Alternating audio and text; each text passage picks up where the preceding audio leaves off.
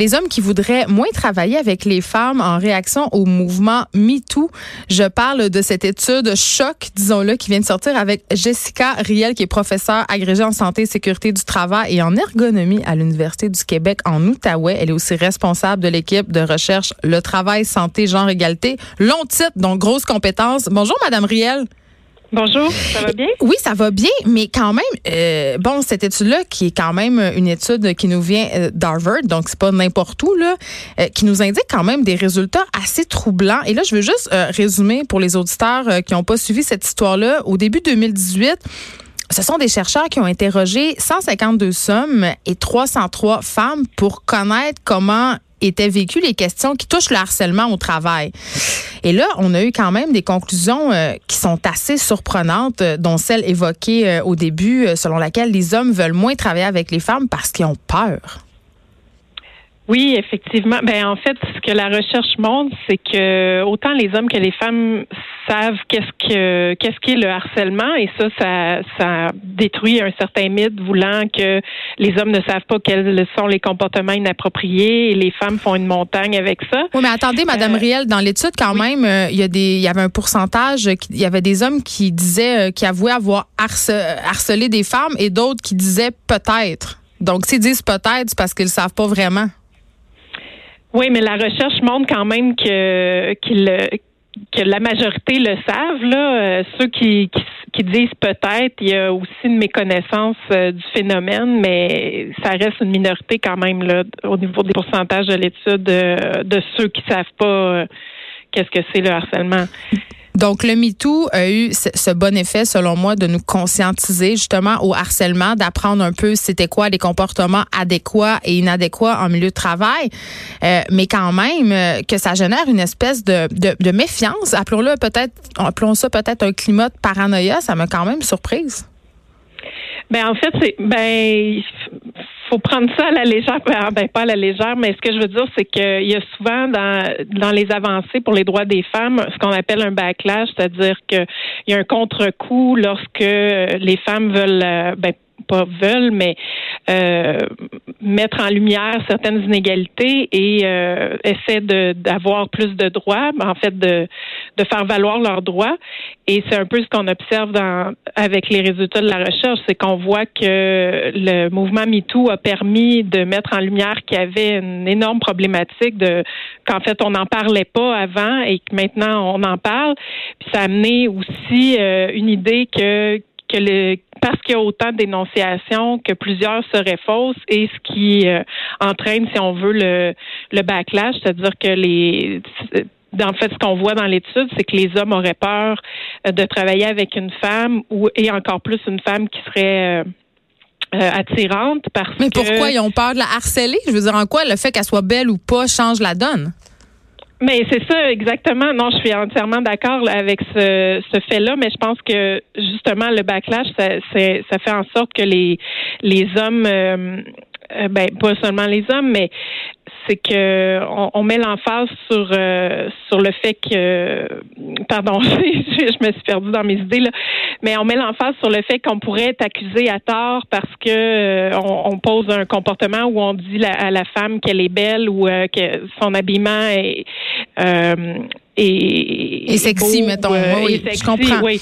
Donc, on, c'est, ce qui fait en sorte qu'on a peur d'être accusé à tort, mais en même temps, c'est une minorité de cas. Euh, qu'il faut remettre en question, c'est plutôt les comportements inappropriés, puis pourquoi euh, justement le fait de travailler avec une femme euh, qui serait plus attirante amènerait ces comportements-là. C'est plus de se dire, ben peut-être que ça n'a pas sa place d'avoir d'avoir certains comportements tout simplement. Ben c'est ça. Puis là, Madame Riel, vous êtes une spécialiste des relations de travail. Je veux qu'on revienne à cette fameuse idée de dénonciation et à cette peur un peu latente qu'ont certaines personne. Je veux dire, quand tu n'as rien à te reprocher, parce que des fausses dénonciations, là, vous savez, vous êtes une spécialiste, il n'y en a pas tant que ça. C'est pas comme si, euh, dans la majorité des cas, les faits qui sont, euh, sont reprochés s'avèrent être véridiques. Exact.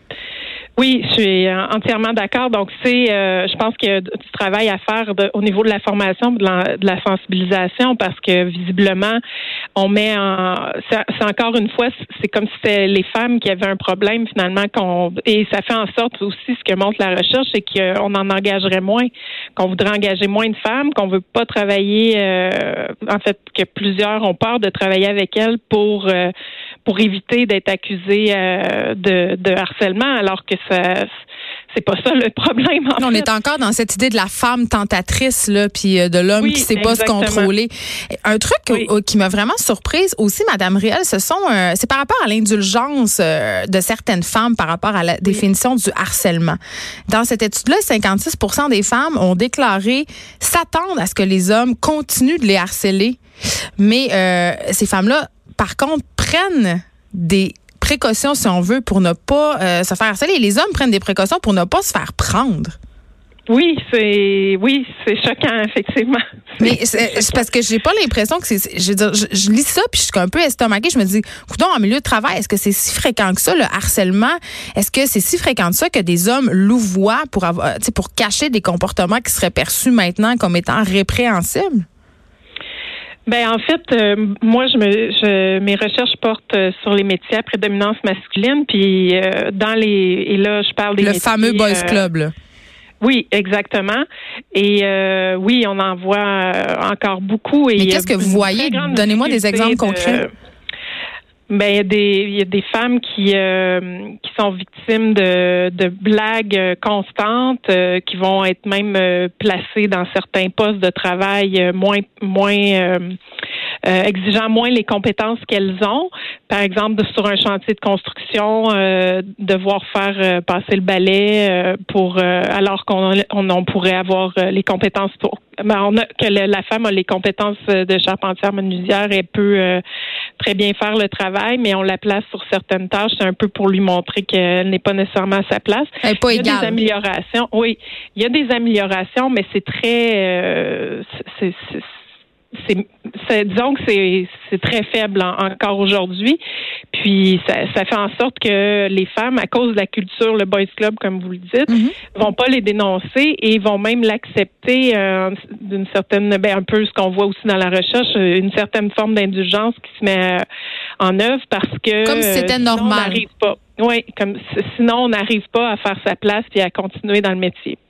Donc, c'est euh, il y a encore beaucoup de, de, travail à faire, mais je pense que le mouvement MeToo, euh, c'est ça ce qui, ce qui est un peu euh, perturbant quand on voit une recherche comme ça, c'est de dire ah ben finalement c'est négatif pour les femmes d'avoir que le mouvement MeToo ait eu lieu, mais moi j'ai tout le temps peur que ça soit repris par des masculinistes cette étude-là, ces affaires-là, tout le temps, tout le temps.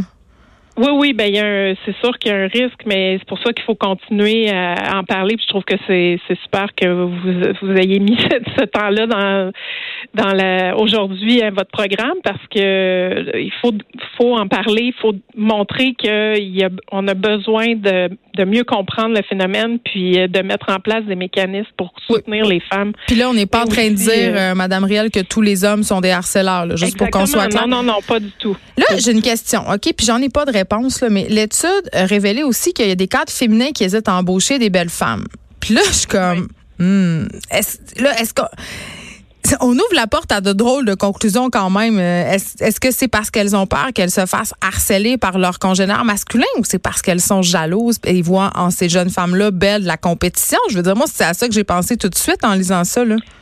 Non, moi je pense euh, ben il faut faire attention. C'est ben, sûr que quand des études statistiques, on peut euh, les interpréter de, de plusieurs façons. Euh, c'est qu'il n'y a pas de conclusion. Ben en fait, je pense qu'il y a une crainte euh, de parce que on voit dans les milieux, en fait, c'est quelque chose euh, et on le voit là en ce moment. Je travaille sur la conciliation travail-famille. Il y a euh, les, les employeurs se sentent un peu les ne savent pas comment réagir par, par rapport à certains certains comportements dans le cas du harcèlement, mais aussi bon là dans, dans le cas de la conciliation travail-famille, qu'est-ce qu'on peut faire pour aider les travailleurs euh, ils se sentent un peu pris et à cause de ça, ben vont euh, vont souvent aller justement à la solution facile de dire ben on n'aura pas de problème, on a juste à pas engager de femmes parce que ça va. ben oui, hein, quelle bonne solution. Non, non, exactement, mais ça amène, mais c'est aussi inconsciemment, mais ça amène euh, des inégalités, ça y contribue en fait. C'est ce type de, de réaction-là, d'où l'importance d'être davantage outillé puis de connaître euh, la, situation puis d'essayer de d'y réagir, même de faire de la prévention parce que. Je suis curieuse de vous entendre, Madame Riel, sur euh, une application que Google serait en train de développer, c'est une app de dénonciation anonyme. C'est-à-dire qu'on pourrait, par exemple, dans un milieu de travail, dénoncer les comportements d'un ou d'une collègue, les comportements euh, problématiques. Est-ce que, selon vous, ce serait une bonne ou une mauvaise chose qu'une application comme ça voit le jour pour les milieux de travail? Hmm. Très bonne question. Ben, c'est sûr que c'est toujours euh, délicat en fait parce qu'après comment c'est pris en charge euh, est-ce qu'on est-ce que c'est laissé euh, comme ça dans le milieu de travail que des accusations sont portées puis est-ce qu'il y a un suivi qui est fait? Ce qu'on pense comme mécanismes qui existent et qui sont de ben en fait de plus en plus mis en place c'est de d'avoir des mécanismes de dénonciation externe oui, parce que vous parliez tantôt de la peur qu'ont les employés justement qui dénoncent des répercussions sur leur carrière euh, surtout quand parce que des fois ça vient d'un supérieur là, c'est pas tout le temps quelqu'un qui est égal avec nous dans la hiérarchie de la compagnie. Exactement. Puis il y a aussi le fait qu'on est minoritaire dans un dans un milieu comme les métiers à prédominance masculine, mais le fait de dénoncer peut aussi avoir comme effet de mettre la lumière sur nous alors qu'on essaie de faire sa place puis on veut pas avoir de problème avec personne. Tu veux pas être le fauteur de troubles, tu sais. Exactement. Donc euh, de pouvoir développer euh, d'avoir un mécanisme plutôt qui nous permette de dénoncer à l'externe, euh, mais il faut qu'il y ait un suivi. Donc l'application de Google, je j'étais pas au fait de, de ça, c'est difficile de de, se prononcer, mais une chose qui est, qui est super importante, c'est que ça soit pris en charge. Parce que le fait dénoncer, c'est seulement le la pointe de l'iceberg, si on veut, parce qu'il faut poursuivre puis aller euh, davantage en profondeur pour comprendre qu'est-ce qui est en qu'est-ce qui est en jeu puis comment on, va pouvoir agir euh, pour pas que ça se reproduise. Puis ce qu'on voit dans plusieurs milieux, c'est qu'il y a une culture qui est sous-jacente qui euh, qui peut favoriser l'apparition de, de comportements harceleurs ou et même de harcèlement sexuel. Donc puis les entreprises, vous me disiez qu'ils sont encore un peu mal. Ils savent, tu sais, un coup que la plainte est formulée, ils savent pas trop quoi en faire. C'est un peu ça, c'est la, plus grosse partie du problème, là, selon moi. Mais ben, en fait, ils vont. Euh, il y a la loi qui, qui, amène un cadre, mais c'est plus euh, bon. Dans une PME, mettons qu'ils sont huit, là, ça jette quand même un pavé dans la mort. Ah oui, ça c'est certain, effectivement. Oui. Mais je pense qu'il faut, euh, c'est ça, être attentif et euh, ben attentif, euh, d'être formé, être proactif par rapport à la situation. Ben pas seulement les employeurs, mais les, les travailleurs, puis autant les hommes que les femmes. la formation, puis même, je pense que c'est un des constats de la recherche, doit doit être fait, mais la, on voit que la, la formation traditionnelle sur le harcèlement, c'est pas suffisant. On peut pas seulement nommer qu'est-ce que le harcèlement, quelles sont les différentes formes de harcèlement. Il faut aller plus en profondeur euh, pour intervenir avant justement que, que ça devienne du harcèlement. Merci Jessica Riel de nous avoir parlé euh, de ce dossier-là du harcèlement au travail versus cette étude fort préoccupante. Mais quand même, on apprend que le mouvement MeToo a fait des choses positives quant à la culture d'entreprise. Vous êtes professeur agrégé pardon, en santé et sécurité du travail et en ergonomie à l'Université du Québec en Outaouais.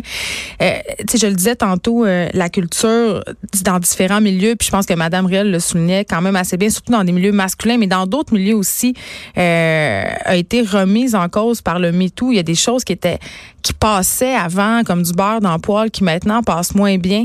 Et ça, c'est une très bonne chose. Puis je veux juste, je veux, je veux juste redire là, euh, le, le, harcèlement au milieu de travail, ce n'est pas seulement l'apanage des hommes. Ça veut dire que c'est pas seulement des hommes qui harcèlent les femmes. Il y a des femmes aussi qui peuvent être harcelantes, qui peuvent être harcelantes de différentes façons. C'est pas nécessairement du harcèlement sexuel, mais il y a des femmes qui abusent de leur pouvoir, euh, qui se servent de leur position pour diminuer, faire du harcèlement psychologique.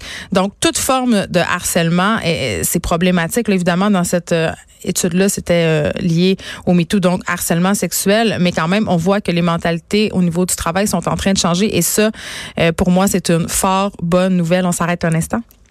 De 13 à 15, les effrontés, Cube Radio.